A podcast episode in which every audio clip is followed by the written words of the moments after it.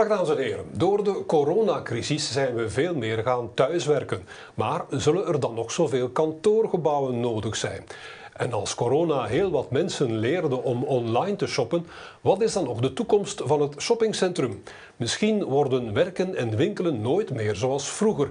En dan zullen we toch eens moeten kijken naar al het vastgoed dat we daarvoor gebruikten. En dat doen we met een specialiste in het vak, Ingrid Keusters, CEO van vastgoedmakelaar en vastgoedbeheerder Keusters.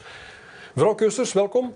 Goedemiddag. Vastgoedgroep Keusters is actief in de verhuur, de verkoop en het beheer van kantoorgebouwen, magazijnen en shoppingcentra. Vat ik het zo goed samen? Ongeveer, ja. Dus niet residentieel. Niet residentieel Ja. vastgoed, zoals dat heet. Nu, verkoop en verhuur, daar kan ik me heel wat bij voorstellen. Maar beheer, wat is dat precies? Beheer is heel simpel te zeggen in het feit dat wij de eigenaar ontzorgen van financieel, administratief, juridisch en technisch vlak van zijn eigendom. Ja, zorgen dat de huurprijzen op tijd en stand Ja. verhoogd of misschien verlaagd worden, En dat soort budget dingen. uitwerken om aan te passen voor technische zaken enzovoort en zo verder. Onderhoud en dat soort Meestal dingen. in opdracht van institutionele fondsen. Ja. En zeggen, mevrouw Keusters, dat u ooit actief was als tandarts, vast verbonden aan twee Antwerpse ziekenhuizen, Middelheim en Stuyvenberg. Inderdaad, hè. Wat heeft een praktiserend tandarts gebracht naar vastgoed? De liefde. Ah, De liefde. Ik eh, ben verliefd geraakt op Hugo Keusters. Weilig Ah. Hugo Keusters, overleden nu ondertussen. de, en de oprichter van de het oprichter bedrijf. van het bedrijf. Ja. Ehm, zeer gepassioneerd door de vastgoedwereld. En ja, je legt de weg samen af. En, en ja, je deelt die passie. Het gaat over mensen. Zeer uitbundige wereld. eh, zeer fascinerende wereld die ik niet kende trouwens voor mijn huwelijk. En zo stilaan heb ik mijn carrière afgebouwd. En ben ik meer en meer in het vastgoed opgegroeid en ingegroeid ook in het bedrijf. Als hij dan overleden is, heb ik de zaak overgenomen. overgenomen. Ja. dan. Ja. Ehm, en doet u het graag? Of zijn er soms wel eens van die dagen waarop u zegt van, "Goh, was ik maar tandarts gebleven? Nee, helemaal niet. Nee. het is zeer boeiend, want het gaat over mensen. Het gaat over mensen matchen met elkaar, gelukkig maken, tevreden maken. En dat vind ik... Het is gemakkelijker dan tandpijn wegnemen soms ook. Over dat gelukkig maken gesproken, corona en thuiswerk. eh, wat zal dat nu betekenen voor het kantoorvastgoed? Komen we met veel overtollige kantoorruimte te zitten? Wel, wij geloven vast van niet. En een recente studie van ons eh, vakblad Expertise heeft aangeduid dat 2021 de take-up, dus de opname van kantooroppervlakte, het gemiddelde van de laatste tien jaar zal bedragen. Dus dat is het niet. Wat er wel zal zijn, dat is dat het een ander type kantoor zal zijn, dat het een ander type werken zal zijn. Maar En- dat was ook al bezig voor corona. Welk type werken? wel, het zal zeker een vaste maken hebben met de mobiliteit. Dichter bij de klant en dichter bij de medewerkers. Ja. Men gaat ook veel meer naar de duurzaamheid van kantoorgebouw. Dus het, het well-being enerzijds. Anderzijds ook het verantwoord gedrag. Dus er is een awareness, zeker bij de jongere mensen. War for talent, alles valt samen. Om, dus hoe gaat een bedrijf om met zijn huisvesting? Dus het groene gebeuren, duurzaamheid gaat ook heel belangrijk zijn. Ja. Dus er gaat een switch zijn van waar gaan we zitten met ons bedrijf? Wat hebben we nodig? Ja, er wordt veel meer over nagedacht. Maar het thuiswerken zal geen grote shift teweeg brengen. Mensen zullen nog altijd willen werken op het kantoor en niet thuis. Dat Mensen zijn niet. sociale wezens en die hebben elkaar nodig om elkaar te stimuleren, om elkaar te ontmoeten. En een, een, een werkomgeving is, is evengoed een belangrijk facet van het mensenleven. Hè? Maar we gaan het anders invatten. We kunnen niet meer de 9-to-5-jobs, dat zal er niet meer zijn. Mensen zullen ook meer van thuis uit, het hybride werken. En Ja. van thuis uit gemengd met het ontmoeten op kantoor om de Dat zal nog creativiteit... Absoluut, dat, dat zal noodwendig zijn. Welke signalen ontvangt u nu uit de markt? Zijn, is er bijvoorbeeld nu op dit ogenblik veel leegstand in de kantoorgebouwen? Het is niet meer leegstand dan ander, maar het is natuurlijk wel zo dat mensen niet meer graag een nieuwe huur aangaan in een ouder kantoorgebouw. Dat is dus wel heel duidelijk. Hè? Dus omdat de energiekost enorm gestegen is. En ook opnieuw omdat je dus ja, de mensen eh, moet, moet, moet werven om gemakkelijk bij u te komen, graag bij u te komen werken. Dus je moet dat DNA van een bedrijf bijna in het DNA van het gebouw zien. Ja. En in kantoorgebouwen toch zeker. Dus er is wel een vraag en dat, daar spelen de eigenaars zeer goed op in, wat dat niet altijd gemakkelijk is. Ja. En wat gebeurt er nu op dit ogenblik met die huurprijzen van kantoorgebouwen? Zijn die gezakt? Blijven die gelijk? Wat is daarmee het gebeurd? is toch al een paar jaar een fenomeen, als ik het zo mag zeggen, dat eigenlijk de huurder in de driver's seat zit. Als hij een bepaald budget heeft voor uh, een kantoor te huren, dan wordt dat wel in samenspraak, of men werkt daar wel naartoe oh. om dan een budget te geraken. En dat is misschien niet altijd in vierkante meter, dus je kan dat moeilijk uitcijferen in de prijs per vierkante meter. Dat gaat gaan in de flexibiliteit. Als u vergaderruimte nodig hebt, vroeger voor 20 mensen, ja, je gaat die niet altijd gebruiken. Dus je gaat nu in, in, in, in offices zitten, in kantoren zitten, waar dat die flexibiliteit, dat je af en toe eens een vergaderzaal kan huren voor een project. Dat je ook services hebt, hè, dus dat de meubels er staan, dat de bekabeling er staat, dat al die kosten wegvallen. Dus dat je eigenlijk een, een kantoor gaat gebruiken als een dienstverlening. Dat is wel interessant wat u zegt. Het is eigenlijk, de huurprijzen richten zich meer naar het budget van de huurder. Het zal voor een stuk zo gedreven zijn, ja. Het zal voor een stuk zo gedreven zijn in de onderhandelingen. En dan is natuurlijk, bottom line komt het wel uit op een prijs per vierkante meter. Maar het is vooral ja, de huurinkomsten die bepalend zijn voor de eigenaar, hè, de totaliteit. En liever een langdurig contract dan een kortdurend dan een hoog bedrag. En die budgetten van die huurders, eh, die zakken die? Of wat, wat gebeurt daarmee? Wel, daar zit zo'n beetje, in, in het buitenland horen wij wel dat dat als een variabele kost wordt bekeken soms. Hè bij de buitenlandse uh, collega's die we hebben en waar we de markt aftasten. Maar uh, dat is natuurlijk iets wat dat je globaal moet bekijken. Hè. Als je de mobiliteit ziet en je gaat op een stationslocatie zitten, dan kan je misschien besparen op je, op je fleet, op je auto's. En dan is er meer geld vrij voor voilà, kantoren. En dan kan je dus wat meer investeren in het mooie, aangename kantoor en regelmatiger veranderen. Dus daar, dat gaat, er gaat een switch zijn. Er gaat een hoge graad van flexibiliteit vereist zijn van de facility manager, van de eigenaar van de huurder, van de gebruiker. Er wordt wel eens gesproken over het ombouwen van kantoorvastgoed naar residentieel vastgoed. Um, zit daar toekomst in? Absoluut, uh, absoluut. Het is, het is zeker en vast een behoefte aan meer woongelegenheid, zeker in de steden. Oude kantoorgebouwen die, geweldig, enfin, die ooit geconcipieerd zijn geweest als uh, uh, residentieel. Ik denk bijvoorbeeld aan de Boerentoren in Antwerpen. Ja, dat was eigenlijk een appartementsgebouw. Dus dat gaat terug een gedeeltelijke residentiële functie blijven. Maar wat dat we vooral zien, is dat in die grote gebouwen een gemengde functie gaat komen. Mensen willen niet meer, zoals spijt spijtig genoeg Brussel-Noord een beetje geweest is, een doodskwartier hebben. Geen kantoorghetto's meer. Voilà, geen kantoorghetto's meer. Er moeten winkels zijn, er moeten scholen zijn, er moeten, moeten uh, horeca zijn, er moeten zijn. dat wordt de toekomst. Dat wordt de toekomst en dat zien we bijvoorbeeld heel succesvol aan het Kiewietplein in Antwerpen, dat een dode wijk daar in het centrum van de stad een geweldige opleving heeft gekend. Hè. Op deze manier. Ja. De huizen, dat is bekend, in België zijn, zeer veel huizen in België zijn onvoldoende geïsoleerd. Is dat ook het, een probleem bij onze kantoorgebouwen? Uh, men werkt daar al jaren naartoe, hè, vanuit uh, de eigenaars, vanuit de investeerders. Werkt in de, de, ontwikkelaars ook om de ESG, die heel belangrijk zijn. Hè, dus uh, environmental, social en governance. Duurzaamheidsdoelstellingen. Duurzaamheidsdoelstellingen om die te bereiken. Ja. En opnieuw, dat is toch een awareness is die, die gedragen wordt van onderuit. Maar we zitten, we zitten in België met veel van die energie, oude, energie slorpende ja. en zuipende ja, kantoren. Maar er, wordt, er zijn heel veel mooie voorbeelden van kantoorgebouwen ik denk aan het, oude, enfin, het muntgebouw dat nu Oxy heet hier in Brussel.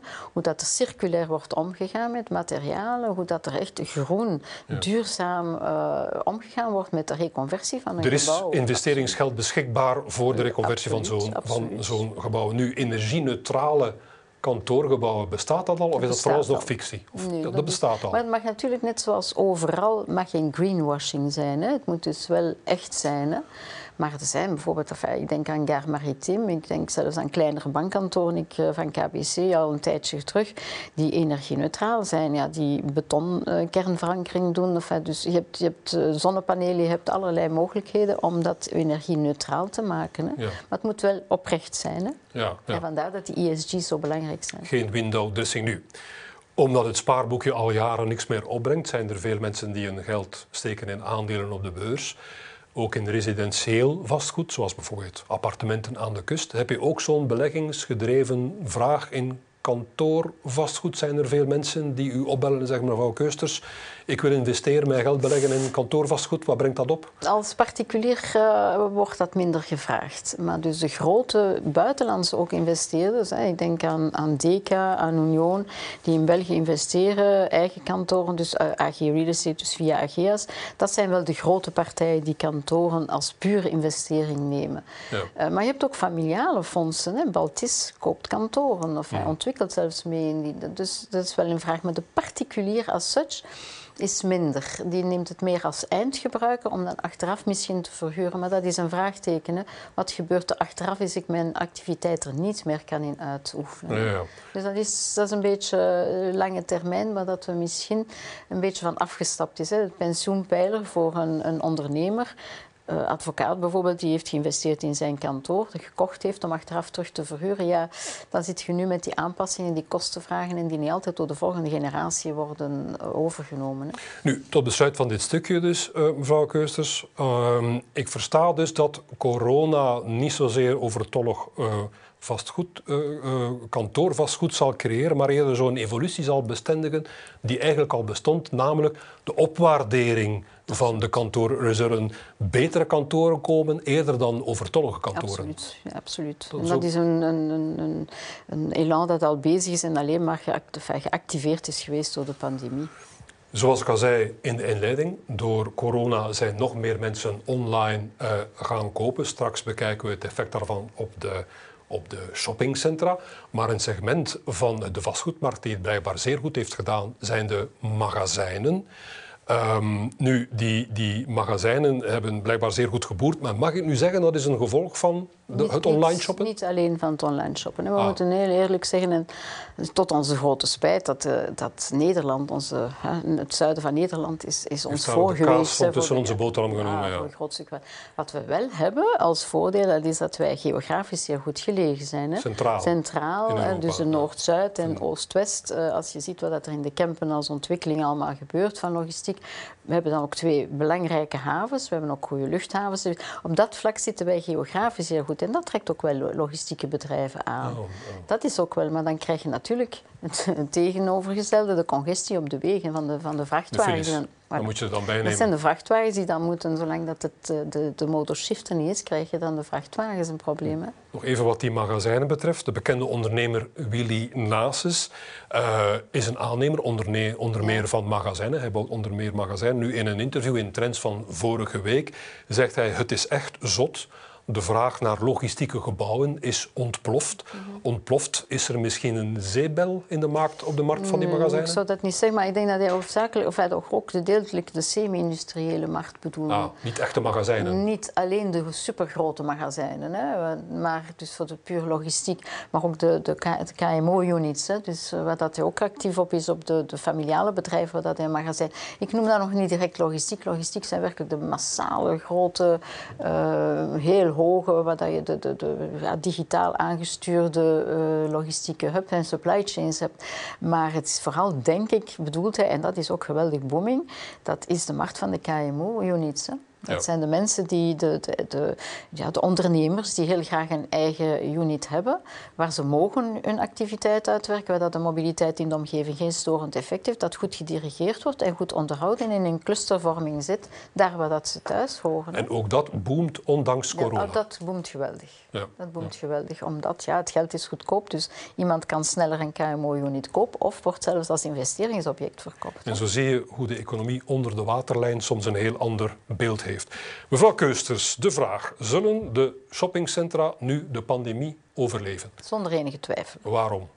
Omdat zij zich zullen aanpassen en al bezig waren om zich aan te passen uh, aan het belevingsaspect dat iedere shoppingcenterbezoeker wenst. Die moet er graag willen komen. Die moet er graag willen komen. Het is een veilige omgeving. Dat is ook gebleken tijdens de pandemie. Ja. Het is ook gebleken dat je daar gemakkelijk kon zeggen van kijk, doe die mondmasker op, hou afstand, de lijnen volgen, dat in de binnenstad veel moeilijker is. Ja. Dus het is een veilige omgeving, maar men beseft wel, de gevolgen van corona zal er een bepaald middensegment van de markt verdwijnen, in de textiel of in anderen. Ik laat het in het midden, ik wens ieder ondernemer alle succes toe. Maar dat zal wel een stuk verdwijnen en dat wordt dan ingevuld. Maar dat was al bezig met leisure, met horeca, een heel belangrijk. Dus zodanig dat die, die experience, die beleving enorm belangrijk is om dat te behouden. Maar dat vraagt ook een marketing, dat vraagt een hele industrie daarachter om het goed draaiend. Maar dat is onge ik, kan u dat eh, met de hand op het hart zeggen dat ze dat heel goed zullen doorstaan. Ook weer die vraag, wat zijn de signalen uit de markt die u nu ontvangt? Is er bijvoorbeeld veel leegstand in de shoppingcentra vandaag? Ja, je kan niet ontkennen dat er leegstand is. Hè? dat, is, dat is maar dat wordt toch wel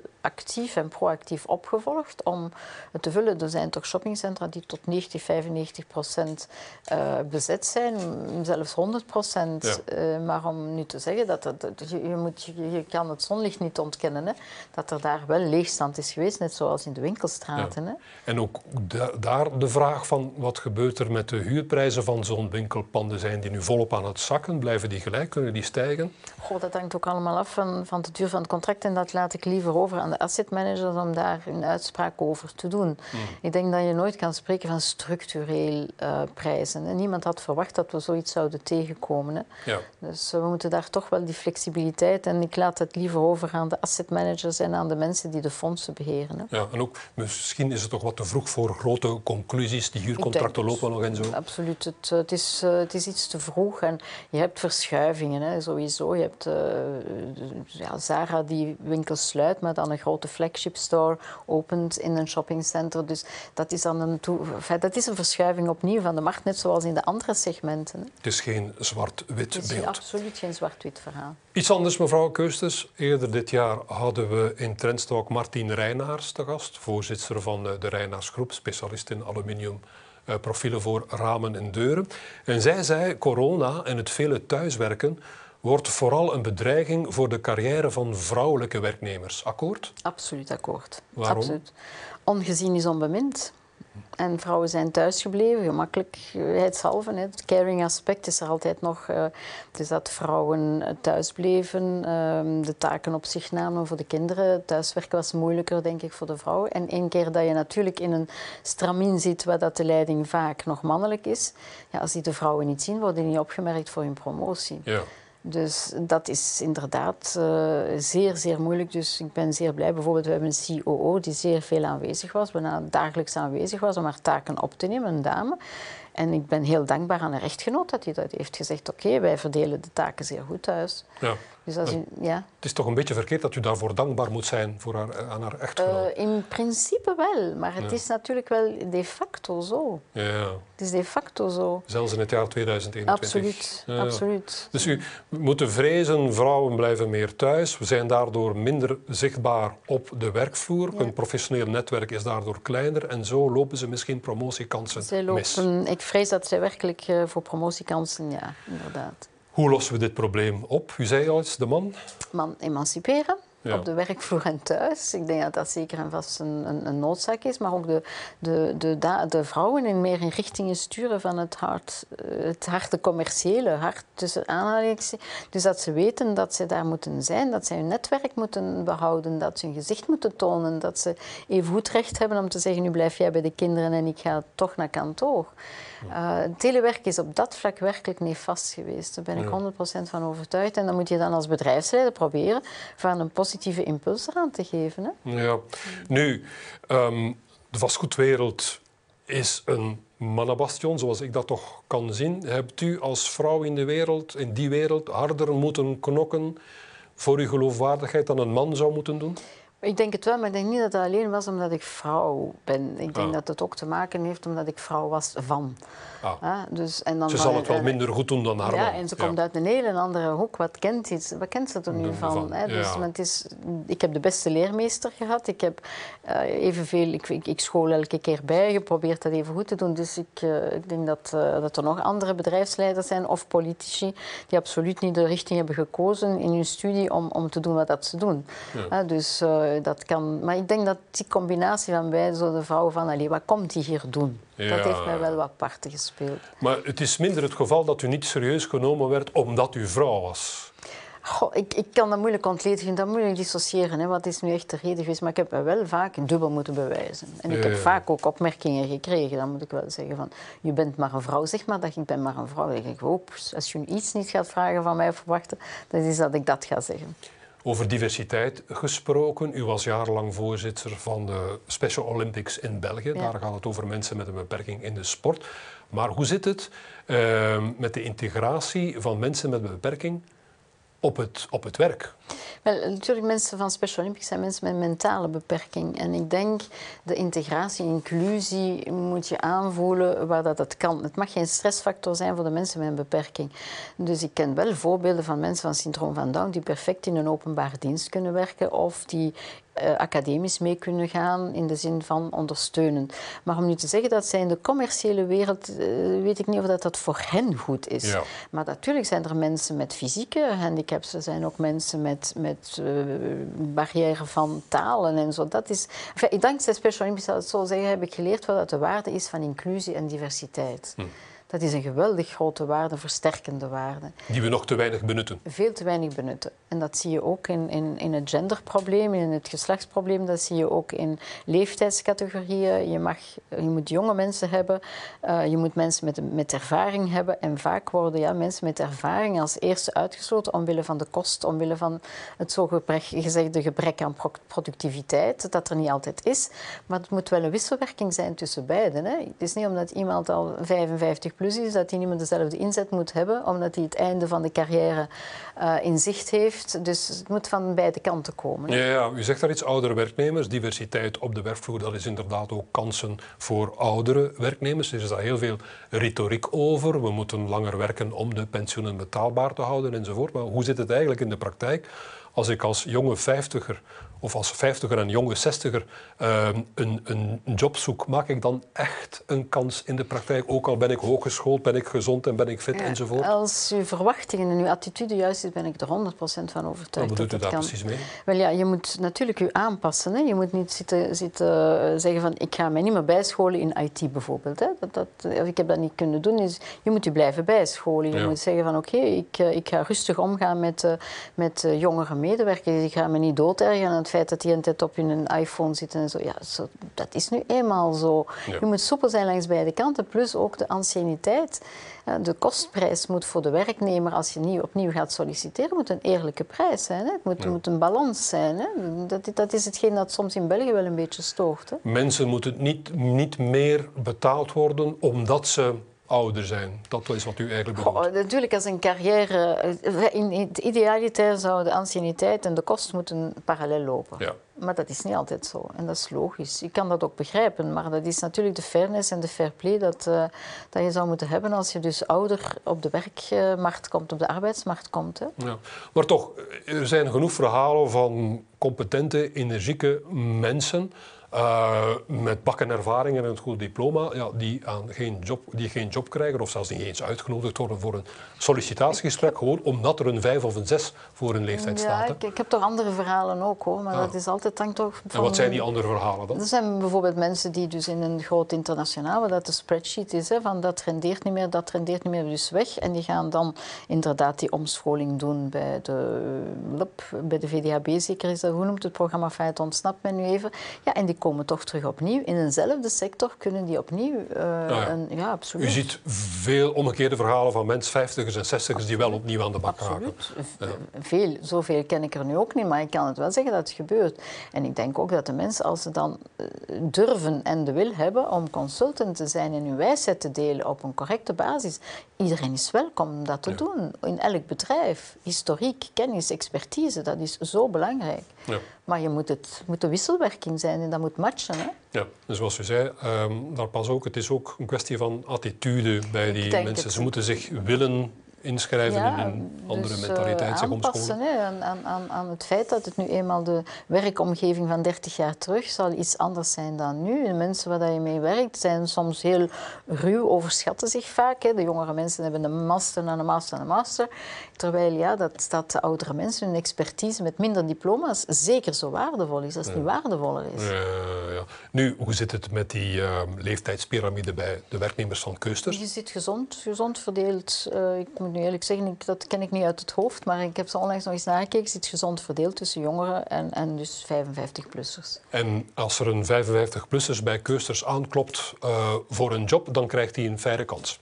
absoluut. Dus regelmatig gebeurt dat in het verleden, in het ja. recente verleden zelfs. Ja. Hoe zit het met de man-vrouw verhouding bij 50, keusters? 50, dat weet ik zeker. Netjes 50-50. Ja, enfin, 51, eh, 49 of maar Van de bodem tot de top. Ja. We hebben, in, eh, op, op, eh, we hebben een COO die een dame is. We hebben twee CEO's, mijn jongste zoon en een dame. Ja. Dus dat zit goed. Dat is een expliciete politiek van bij Ja, en ook in de raad van bestuur eh, hebben we ook een, eh, twee, zijn we twee, van, twee van de vijf zijn dames. Ja. Maar Dat- ik vind wel dat een privé... Ik ben voor quota, hè, dat ook duidelijk zeggen. Maar ik vind wel dat een privébedrijf dat zelf moet kunnen beslissen. Of het al niet quota hanteert. Ja, ik vind niet dat de overheid moet of, of andere instanties moeten eh, reglementen opleggen. We zijn al zo geregulariseerd, er zijn zoveel regeltjes. Laat ons toch nog die vrijheid. We zouden dom zijn eh, als we erachter staan, achter dat principe, om het niet te honoreren op het werkveld. Het is het bedrijf zelf dat moet beslissen van kijk, wij Ja. willen 50% vrouwen en 50% mannen. Ja, en ook in, in de directieraden en in de bestuursraden. Dat moet niet opgelegd worden, dat moet, dat moet vanzelf komen. Ja. En dat dat in beursgenoteerde bedrijven bestaat, dat, dat is iets anders. Hè. Dat vind ik wel, daar ben ik absoluut voor dat dat moet opgelegd worden, want anders komt dat er niet van. Ja. Maar in een privébedrijf vind ik wel dat mensen, als je ondernemer bent en het is 100% je eigen zaak, moet je wel nog mogen doen wat je wil. En dan weet je dat het beste is en dan wil je het beste voor je bedrijf en voor je mensen en dan doe je dat. Ja. Dat vind ik wel heel belangrijk. Genoteerd. Nu, de sector van de makelaars en professioneel vastgoed, zoals dat heet, is sterk geïnternationaliseerd, eh, mevrouw Keusters. Keusters is een familiebedrijf, gespecialiseerd in België. Zal Keusters zich kunnen standhouden als familiebedrijf tussen al die multinationals? Dat is al 30 jaar een vraag die ze stelden. Hè, van, Ah. van zo gauw dat de eerste eh, buitenlandse partijen binnenkwamen, Jones Lang, LaSalle was dat toen in de tijd, denk ik, de eerste die kwam. Ja, is dat een vraag die gesteld werd. Eh, wij hebben ook internationale partijen zien verdwijnen. Hè. Ah. NEI, JVA, die zijn weggegaan. Ehm, Wat is uw sterkpunt als familiebedrijf? authenticiteit, herkenbaarheid. En Ja. ik denk dat En dat... ook misschien kennis van de markt. Lokale expertise, absoluut. Maar wij zitten ook wel met het toch, we hebben ook internationale allianties, hè, waar dat we dus vrij Ah. dus, eh, werken met buitenlands. Dus onze, onze geest staat ook open op het buitenland. En wat houden die allianties precies in? Die allianties houden in dat wij dus bijvoorbeeld ik, een bedrijf eh, dat in, eh, vanuit België, een Belgisch bedrijf dat bijvoorbeeld in de UK een vestiging zoekt, ja, Ja. dan gaan we naar onze, onze collega's daar en dan werken wij samen. We hebben een reeks hotels kunnen binnenbrengen in België vanuit de Lied, vanuit onze Parijse eh, collega. Dat zijn collega's, hè? dus wij hebben allemaal onze autonomie behouden, maar we hebben een heel collegiale samenwerking. Ja. Dus en dat maakt dat we ook de expertise en de marktrapporten, we weten wat er in de wereld rondgaat. Ja. Maar we hebben dus ja, het voordeel dat we een heel korte beslissingslijn hebben. En ik denk in het landschap van, van zeker nu meer en meer van lokaal te gaan kijken. Ja, dat de naam Keusters nog zoiets zegt van, ah, die kennen we. Maar wat, wat, wat zijn de afkortingen van de internationale? Wie zit erachter? Wat is people's business? Ja. Maar het is nog wel ergens een instituut eh, dat, ja, dat ervoor staat. Je ziet dat ook aan de producten, lokale producten, lokale bieren. Hè. Het men gaat een beetje terug naar dat authentieke, naar ja. dat herkenbare. Ja. Maar ik, ik, ik begrijp dat u uw autonomie behoudt door eigenlijk paradoxaal genoeg internationale allianties. Je moet weten wat dat er rondom je gebeurt. Hè? Ja. Je moet weten, wat dat, wij zijn dus ook wel naar Nederland eh, gegaan. We zijn er nog actief tot in Rotterdam, maar de expansie in Amsterdam hebben we door corona on hold gezet. Eh, dat was niet het juiste moment om iets uit te rollen waar dat we niet zeker van waren. Maar eh, de ambitie is er wel en wij kunnen optreden voor buitenlandse mensen die naar België komen. Fondsen, wij beheren voor heel veel buitenlandse fondsen. En als er gevraagd wordt om naar het buitenland te gaan, kunnen we het ook doen. Ja. Dus... Is het denkbaar dat Keusters ooit overgenomen wordt of zegt hij over mijn lijk? Ik moet dat nooit zeggen over mijn lijk. Denk je, dat mag je op niks zeggen. Hè? Als ik hier buiten rijd, hè, dus ja, dan kan er van alles gebeuren. Ja. Maar in principe is dat toch wel een strijd. Ik heb, heb, eh, de opvolging is verzekerd. Eh, dat is een strijd die gestreden is, mijn zinziens. Eh, digitalisering zijn we bij. Enfin, ik, ik zou niet weten wat dat de anderen beter doen dan wij. Misschien een groter budget, een meer eigen vermogen, dat kan. Maar we trachten een aangename werkomgeving en even grote kwaliteit te geven als de internationale. Uw zoon staat klaar om Die het stuur staat over. klaar, maar hij moet nog zijn nest wat vormen Ja. thuis. Ja. Dus het is nog niet voor meteen. Eh, brr, zullen we bekijken. En, en ik geloof ook in co-leiderschap, dus met verschillende mensen. Ah, Want 24 op 7 voor jonge mensen bezig zijn met een bedrijf, dat is bijna niet meer mogelijk, denk ik. ja, Nog niet, want die vrouwen hebben hun carrière, het moet toch allemaal familiaal harmonieus gebeuren. Hij zal de primus inter pares zijn. Eh, samen met anderen, ja. Ja. samen met anderen. Mevrouw Keusters, mag ik u danken voor dit gesprek. Dank ik wens u u nog veel succes met uw bedrijf en met al uw andere betrachtingen. Dank u. Zo, dames en heren, in onze uitzending van volgend weekend blijven we in het vastgoed. Dan heeft Trendstalk geen vastgoedmakelaar, maar een vastgoedinvesteerder te gast. Met name Jan Dubois van Metisca Riem, een investeringsfonds gespecialiseerd in onder meer winkelparken. Collega Jan de Meulemeester zal met Jan Dubois dieper ingaan op een thema dat al even aan bod kwam in deze uitzending. De toekomst van het winkelen en van de winkel. Ik wens u nog een fijn en veilig weekend. Thank you.